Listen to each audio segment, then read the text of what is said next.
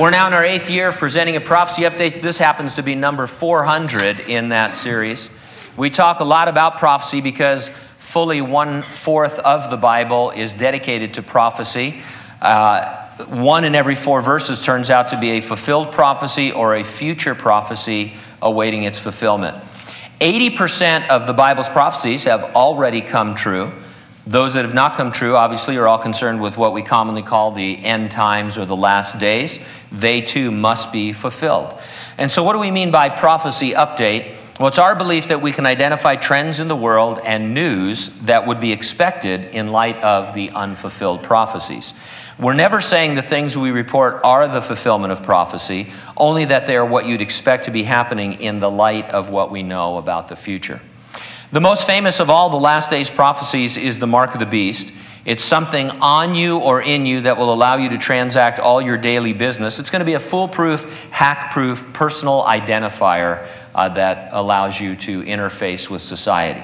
In the middle of the tribulation, the technology folks are using is going to be taken over by the Antichrist. He'll demand you swear allegiance to him and worship him, or else you'll be cut off from buying and selling anything and everything. You won't be able to function in society at all. And so we therefore take notice of advances in or uses of technology that might be a precursor for what the Antichrist will one day dominate.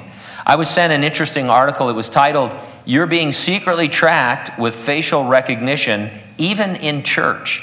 And here's some excerpts from the article. It says, We know that Facebook has a vast facial recognition database so good it can recognize you when your face is hidden.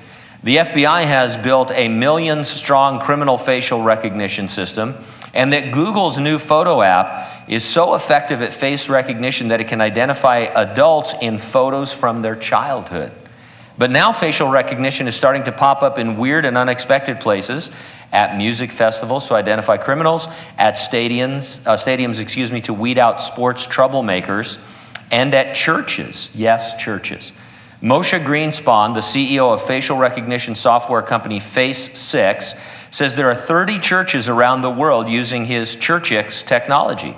He launched the service just four months ago says churches are already using it to scan congregants' earthly visages to keep track of attendance at events in order to know who wasn't there so they can check up on them, or who attends the most frequently so they can ask those people for donations.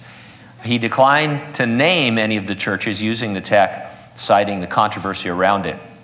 Greenspan said the churches just have to upload one high quality photo of a congregant to start scanning video or photos from gatherings to see if they were there. Another company, California based Face First, tells retailers in an advertising brochure that they can get alerts when pre identified shoplifters or known litigious individuals enter their stores.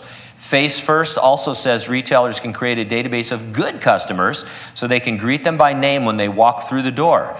Instantly, when a person in your Face First database steps into one of your stores, you're sent an email, text, or uh, SMS alert that includes their picture and all biographical information of the known individual so you can take immediate and appropriate action, says the Face First brochure. There are no federal laws that specifically govern the use of facial recognition technology, wrote Ben Sobel in a Washington Post editorial.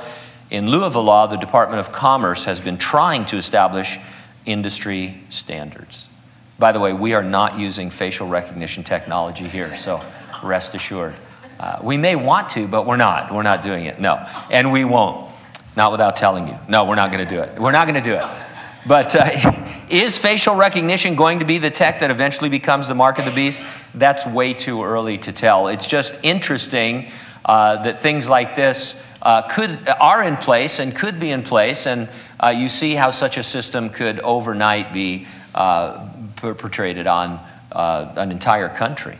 Uh, I think you see, some of you follow the news, you see what's happening over in Greece with their financial crisis. I'll get some of these details wrong, but uh, I believe they woke up one morning last week and the government said all the banks are closed, you cannot withdraw any money, and you can spend 60 euros a day period, no matter who you are. And uh, wow, you know, that's incredible. Uh, and so uh, things are heading in a, in a very weird direction. Uh, news like this is what you'd expect from reading Bible prophecy. You'd expect advances in technology that are precursors of the mark of the beast. We don't expect or need to see anything happen or to be fulfilled before Jesus can resurrect and rapture the church.